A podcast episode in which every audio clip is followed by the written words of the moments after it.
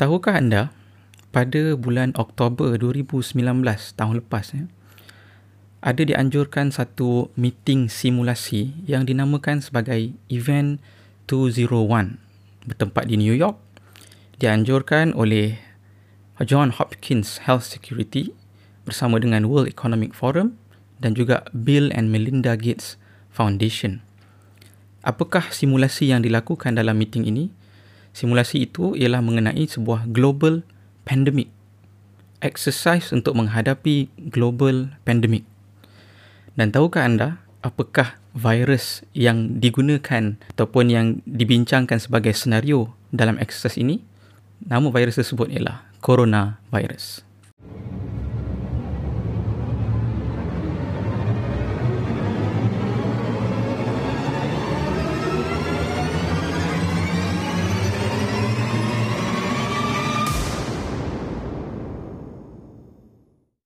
Bismillahirrahmanirrahim. Assalamualaikum warahmatullahi wabarakatuh.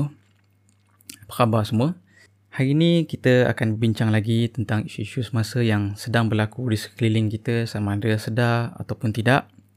Dan tadi saya dah sebut tentang satu um, event, eh, event 201 ataupun satu exercise yang bercerita atau bincang tentang pandemik yang sedang yang akan berlaku pada masa itu dan melibatkan virus yang sedang kita berdepan sekarang ni iaitu coronavirus. Bila mendengarkan apa yang saya sebut tadi eh, event 201 ni tuan-tuan boleh cari sendirilah dalam internet, dalam Google ada diceritakan direct bukan teori konspirasi, betul-betul berlaku eh. Memang dianjurkan oleh um, yalah, World Economic Forum, Bill Gates Foundation dan sebagainya. Mungkin kita akan terfikir di sini, eh macam mana dia boleh buat benda tu sebelum benda ni keluar, benda ni terjadi? Macam mana mereka tahu uh, macam mana mereka merancang uh, adakah mereka ni merancang soalan yang mungkin ramai tanya-tanya adakah mereka ini yang sebenarnya merancang situasi yang sekarang ni sedang berlaku untuk kepentingan-kepentingan tertentu Wallahu alam. Saya pun tak pasti. Tapi kalau kita tengok juga dalam interview-interview yang uh, dijalankan uh, dengan Bill Gates, uh, ramai orang interview Bill Gates uh, sekarang ni. Salah seorang yang saya tengok Trevor Noah. Uh, Trevor Noah seorang pengacara terkenal lah di US um, dia ada interview Bill Gates dan kemudian ditanya betul ke um, you ni bukan merancang apa yang ada sekarang ni sebab exercise simulation yang you buat tahun lepas sebelum semua benda ni jadi exactly senario yang sama macam yang sedang berlaku sekarang. Global pandemic kematian yang banyak melibatkan coronavirus. So apa Bill Gates jawab? Bill Gates tak jawab direct. Kan mungkin dia malas ke ataupun mungkin ya wallahu alam. Boleh jadi ya boleh jadi tak kan? Boleh jadi memang dia merancang. Boleh jadi bukan dirancang pun Allah alam. Tapi soalan yang mungkin sesuai lagi kita tanya juga di sini ialah kenapa orang-orang macam Bill Gates ya, ada concern ada minat untuk buat that kind of simulation buat satu exercise bacaan senario yang macam tu? Kenapa dia nak faham apa um, yang akan berlaku kepada dunia ni ketika berlakunya krisis wabak pandemik macam yang ada sekarang ni kenapa orang macam dia ada that kind of concern? Ha, ini soalan yang kita boleh tanya. Dan ini yang saya nak bincangkan dengan uh, tuan-tuan dan puan-puan pada hari ini. Kita nak bincang tentang pandemik wabak COVID-19 dan bagaimana ianya diambil kesempatan oleh satu golongan yang dinamakan sebagai golongan kapitalis. Ha, kita akan bercerita tentang golongan kapitalis ni pada hari ini. Sebelum kita bincang panjang lah mungkin um, macam-macam makna, macam-macam tafsiran yang ada pada tuan-tuan tentang makna kapitalis ni. Bagi saya, saya mudahkan. Bagi saya, siapakah kapitalis ni? Pertama, kapitalis ni adalah orang-orang yang mempunyai modal. Dia ada duit. Dia ada banyak duit. Dan biasanya dia ada lebihan duit. Dia ada modal. Yang kedua, dia boleh menggunakan modal-modal tersebut untuk menggandakan kekayaan mereka. Dan kekayaan mereka akan menjadi melampau-lampau. Ultra rich. Yang kedua. Yang ketiga, kekayaan mereka, wealth yang mereka cipta itu, bukanlah sebab nak bagi manfaat pada orang ataupun sebagainya tetapi ialah untuk dia punya self interest untuk kepentingan diri mereka sendiri. Ha. Ini yang saya faham bila saya baca macam-macam benda tentang kapitalisme dan bahkan kalau kita tengok sendiri Adam Smith ya, bapa kapitalisme ya, dia sendiri menyebut kan kita tengok ekonomi hari ini takkan hidup melainkan adanya orang-orang seperti kapitalis ni kata dia. Sebab apa? Dia kata bila seorang um, baker, eh, orang yang buat roti, orang yang menjual daging, orang yang menjual itu ini sebagainya, mereka tak buat semua ni kerana mereka nak bagi orang makan. Mereka buat semua ni lah kerana mereka nak kaya. For their self-interest. Oleh kerana mereka nak kaya, mereka berniaga roti. Mereka berniaga daging. Mereka berniaga itu, ini dan sebagainya.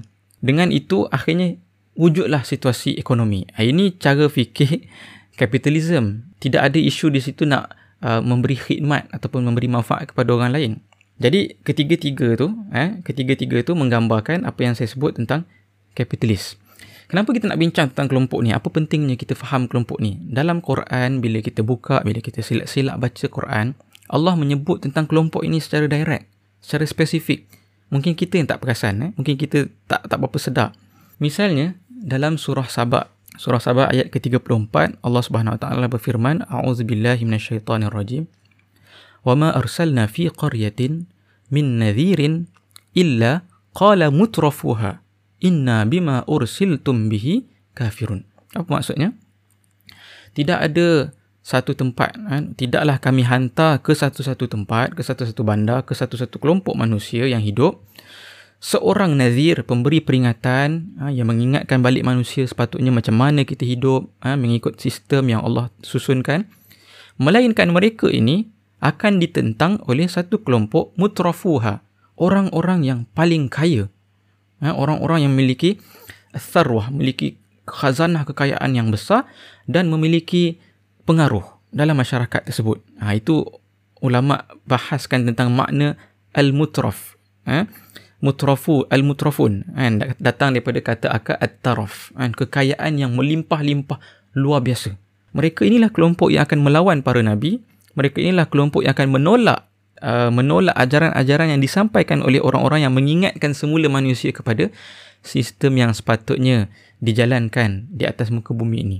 Jadi kalau dalam Quran juga kita lihat mereka ini menganggap di mereka ni satu tabaqah, satu layer khas dan selain daripada mereka tu sebagai layer yang orang-orang miskin. Sebab tu kita tengok bila Nabi Nuh mengajak mereka ini eh, untuk ikut Islam, ikut wahyu, faham semula sistem yang Allah letakkan untuk manusia di atas muka bumi, apa mereka sebut? Mereka kata, Qalu, mereka menyebut, Anuk minu laka. Adakah kami nak ikut kau, nak percaya, nak beriman dengan kau? Wattaba'akal arzalun. Sedangkan yang ikut kau ni, aku tengok semua orang yang tak macam kami. Orang-orang low class. Tak ada duit. Jadi, golongan al-mutrafun ni, ataupun saya, mungkin istilah saya, saya gunakan di sini lah, golongan kapitalis ni, memandang golongan lain ni sebagai satu kelas lain di bawah mereka. Itu ialah cara fikir kapitalisme yang juga disebut dalam dalam Al-Quran. Sebab tu kita kena perhatikan kelompok ini buat apa eh, dalam mana-mana situasi yang sedang berlaku. Dan dalam krisis pandemik yang sedang berlaku pada hari ini, saya dapat perhatikan tiga bentuk apa yang sedang mereka lakukan. Eh, tiga bentuk kapitalisme yang sedang mereka lakukan yang menunjukkan wujudnya kelompok ini yang mengambil kesempatan di atas krisis. Sebab tu dia ada beria-ria tu. Dia beria-ria nak faham krisis-krisis yang akan berlaku kepada manusia. Bahkan kalau boleh, kalau krisis tu tak menjadi, jadikan. Dia nak krisis tu berlaku. Sebab daripada krisis ini mereka boleh menggunakan modal mereka untuk menggandakan kekayaan mereka untuk self-interest mereka. Yang pertama, saya saya sebutkan ada tiga bentuk. Kapitalisme 3P. Ya. Saya sebut 3P.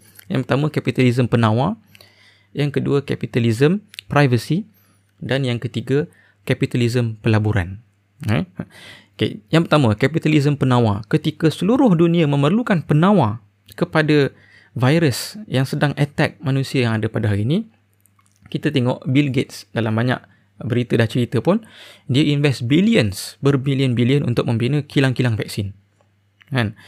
Um, tujuh kilang tak silap saya sekurang-kurangnya telah dibuat tujuh kilang vaksin dan orang tanya pada dia adakah tujuh-tujuh ni akan menjadi vaksin yang orang buat ni dia kata tak mungkin salah satu je yang menjadi So what happens to the rest? Apakah um, tak membazir ke guna bilion-bilion untuk bangunkan semua ni sedangkan satu je yang mungkin menjadi? Jawapan Bill Gates dia kata apalah sangat bilion-bilion yang diinvestkan untuk membina um, kilang-kilang ni kan dalam keadaan hasil ataupun dalam keadaan dunia kehilangan trillions of economic um, apa kehilangan trilion dalam ekonomi dunia yang ada pada hari ini. Itu ayat yang dicakap lah. Tapi yang saya faham, apalah sangat invest bilion-bilion ni dalam keadaan apabila dunia perlukan vaksin ini dunia sanggup keluarkan duit kan semua kerajaan-kerajaan semua negara-negara keluarkan duit untuk beli dan dia boleh untung trillions making money trillions daripada vaksin yang ingin dijual ni. Kan ha, ini satu bentuk kapitalisme yang pertama. Jadi dia merancang ataupun tidak saya wallahu alam tapi yang kita tahu orang macam ni sukakan krisis ini berlaku. Yang kedua ialah kapitalisme privacy ha? Hari ini kita memang guna internet, kita guna media sosial, kita guna itu ini dan sebagainya. Kita pun tahu semua benda ni tak free. Kan? Kita terpaksa memberikan sebahagian atau mungkin keseluruhan data tentang diri kita kepada mereka. In return untuk kita gunakan servis-servis tersebut. Ini mungkin kita semua dah tahu. Kita ambil contoh Facebook contohnya. Facebook pun dimiliki oleh seorang yang sangat kaya kan. Mark Zuckerberg nilai kekayaan dia pun besar juga. Ini contoh-contoh lah saya sebut ni. Facebook memiliki data-data kita yang sangat banyak ya, dan mereka sebenarnya men, uh, memperolehi modal uh, duit yang yang yang lebih berharga di sisi mereka sebenarnya bukan duit tapi data tu. Kan data yang mereka ada ini sebenarnya boleh digunakan untuk mencipta kekayaan yang lebih lagi selepas ni. Tuan-tuan kalau minat boleh baca ada buku yang ditulis oleh seorang penulis namanya Shoshana Zuboff eh. Um, tajuknya Surveillance Capitalism. Han, dia kata bagaimana orang-orang yang melakukan surveillance ke atas kita ni, yang mengintip kita, yang mengambil data-data yang sepatutnya private ini untuk dijadikan capital mereka, untuk dijadikan modal mereka, untuk mereka gandakan kekayaan mereka. Ha, contohnya company macam Facebook, Google dan sebagainya. Dan dalam wabak yang sedang berlaku sekarang ni kita tengok US government pun dah berbincang dengan Facebook dan Google bagaimana untuk menggunakan data-data yang ada data location especially kan? Handphone kita ni setiap saat sebenarnya hantar data location kita di mana kita berada kan? Kita bergerak sana sini semua ada data dalam tu kan? US uh, bincang macam mana nak utilize nak gunakan data-data tersebut untuk ialah niat kerajaannya ialah untuk mengekang nak, nak tengok kat mana orang-orang ni berkumpul dan sebagainya untuk menghalang tersebarnya wabak ni. Tapi ramai juga orang yang risau. Data-data yang dikumpul ni selepas katalah akhir selepas berakhirnya wabak ini dan sebagainya uh, apa akan berlaku kepada data-data ni? Kan? These big companies eh, orang uh, syarikat-syarikat kapitalis ni akan memiliki data-data tersebut dan kerajaan juga akan memiliki data-data tersebut. Jadi semua orang tertanya-tanya ya sekarang ni memang kita sanggup cooperate untuk bagi data kita kita bagi tahu location kita dan sebagainya. Tak kisahlah melalui app ke melalui apa ke. Kan? Untuk kita ni sama-sama mengekang wabak ni tapi selepas tu apa akan berlaku kepada data-data ni Ha, jadi company-company ini sebenarnya menanti-nantikan untuk mereka ni menggandakan data yang mereka miliki tentang kita untuk mereka gunakan untuk capitalize. Dia tahu tindak tanduk kita. Bila kita keluar, bila kita beli barang, barang apa kita suka, kenapa kita, apa hobi kita itu dan sebagainya, itu semua boleh digunakan untuk create business dan mencipta kekayaan bagi mereka. Ha, ini capitalism yang kedua. Eh. Capitalism privacy. Eh, menggunakan modal data privacy orang lain. Yang ketiga yang mungkin agak familiar bagi kita semua ialah kapitalisme pelaburan. Eh. Contoh di sini yang boleh kita tengok orang seperti Warren Buffett kan, seorang pelabur yang terkenal. Eh. Melabur ni sebenarnya tidak salah tapi kita tengok contoh kapitalisme pelaburan ni ialah ketika orang semua tak ada duit. Kan? Ketika syarikat-syarikat besar macam Asia pun terpaksa buat loan dengan government nak survive ada orang-orang yang memiliki lebihan duit. Duit dia tu banyak sangat sehingga dia pun tak berapa terkesan. Adalah kesan sikit kepada saham-saham dia. Tetapi sebenarnya nilai kekayaan dia tu dah terlalu banyak sehingga dia sebenarnya boleh dikatakan tak berapa terkesan pun dengan krisis yang berlaku sekarang ni. Kan? Instead, sebaliknya bukan setakat tak terkesan, dia boleh pula shopping. Dia boleh pula beli saham-saham lain, makan saham-saham syarikat-syarikat yang jatuh ni kan? Ataupun dia beli je terus syarikat-syarikat yang sekarang ni mengalami kejatuhan. Kan? Dengan harga-harga yang rendah sebab dia ada banyak duit. Dan bila nanti akhirnya harga-harga ni semua naik kan? Sama ada mereka ni dah jadi owner kepada saham-saham ni atau mereka akan jual balik dengan harga yang jauh lebih tinggi menggandakan kekayaan mereka daripada pelaburan yang mereka buat ketika krisis ni berlaku. So ini juga bentuk mengambil kesempatan di atas krisis yang ada Melabur tu memanglah tak salah. Tapi masalahnya bila bila mereka ni menggandakan lagi kekayaan-kekayaan mereka itu dalam keadaan sebenarnya seluruh dunia perlukan kepada manfaat yang ada pada orang-orang yang ada duit ni. Kan tetapi for their self interest mereka menggunakan duit-duit lebihan yang mereka ada ni untuk beli belah eh, untuk mereka ni lebih kaya di masa yang akan datang. Jadi inilah dia kelompok uh, kapitalis yang mungkin kita akan faham ada concern kenapa mereka ni beria-ria nak faham tentang krisis yang akan berlaku di dunia. Orang macam Bill Gates beria-ria buat simulation nak faham krisis. Kerajaan-kerajaan pun tak buat macam tu. Kan? Sebab mereka ada kepentingan dan dengan kekayaan mereka itu macam yang disebut dalam Quran sebenarnya it can translate into power. Mereka boleh mengubah kekayaan itu ke dalam bentuk kuasa. Contoh eh contohnya sahajalah contoh Bill Gates sebab dia kaya dia pun banyak dia pun banyak sumbang kepada WHO kan international institution. Jadi Bill Gates sebenarnya in a way dalam in one way or another eh, dia sebenarnya boleh mempengaruhi institusi yang besar, institusi antarabangsa seperti WHO. Jadi sebab tu kita nak bincang tentang kelompok kapitalis ni. Dia punya kuasa dia tu sebenarnya kadang-kadang mempengaruhi kan, lebih lagi daripada kuasa-kuasa yang dimiliki oleh kerajaan-kerajaan yang ada di banyak negara. Dan sebab itulah sebagai penutup eh, sebab itu jugalah kita dapati Rasulullah sallallahu alaihi wasallam bila sampai di Madinah antara perkara yang awal yang Rasulullah uh, ambil perhatian ialah untuk menghilangkan kelompok ultra rich ni, kelompok kapitalis yang wujud di Madinah ketika itu. Dan pada ketika itu kelompok inilah kelompok-kelompok Yahudi. Ya. Kita dapati Rasulullah SAW minta sahabat-sahabatnya yang pandai berniaga untuk masuk dan ubah permainan perniagaan. Ubah permainan ekonomi yang ada di Madinah ketika itu. Dengan mengubah prinsip dan sistem yang ada.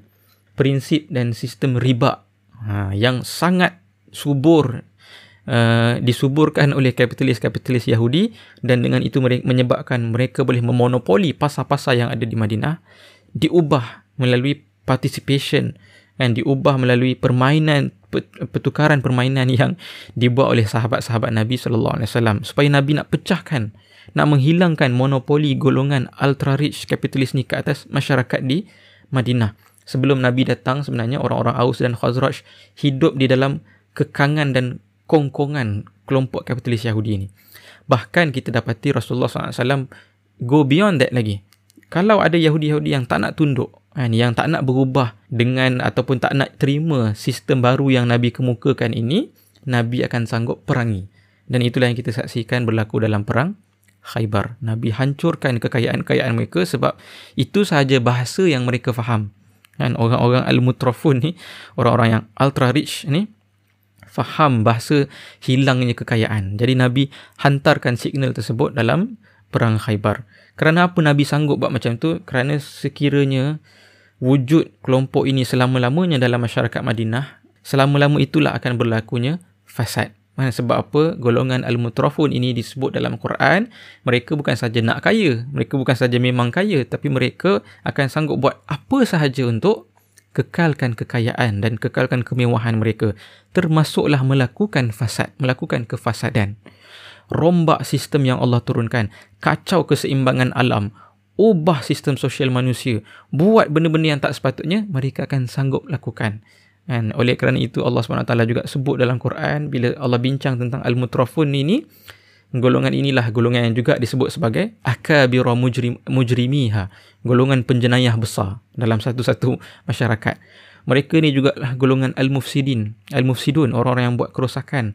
Dan Allah menjanjikan banyak balasan-balasan yang dahsyat yang teruk bagi golongan al-mutrafun golongan kapitalis yang ultra rich yang hanya fikirkan self interest mereka dan sanggup buat kerosakan jadi tuan-tuan puan-puan dirahmati oleh Allah, selagi kita tak faham tentang kelompok kapitalis ini dan selagi kita tidak ada rancangan, kita tidak merancang untuk mengubah dunia ini daripada pegangan kapitalis ini, sebenarnya kita tidak akan dapat memahami akar banyak masalah yang berlaku di dunia. Kan kita akan tengok banyak lagi krisis-krisis yang berlaku selepas ni dan kelompok yang sama mengambil lagi kesempatan untuk menggandakan kekayaan seperti yang kita lihat pada hari ini. Jadi kita contohilah Rasulullah sallallahu alaihi wasallam dan kita contohilah apa yang kita perhatikanlah apa yang Allah SWT sebut dalam Al-Quran tentang kelompok ini untuk kita menghilangkan kemudaratan-kemudaratan yang berlaku di dunia pada hari ini. Setakat itu dulu untuk hari ini. Aku luka uli hadza wa astaghfirullahaladzim li wa lakum. Assalamualaikum warahmatullahi wabarakatuh.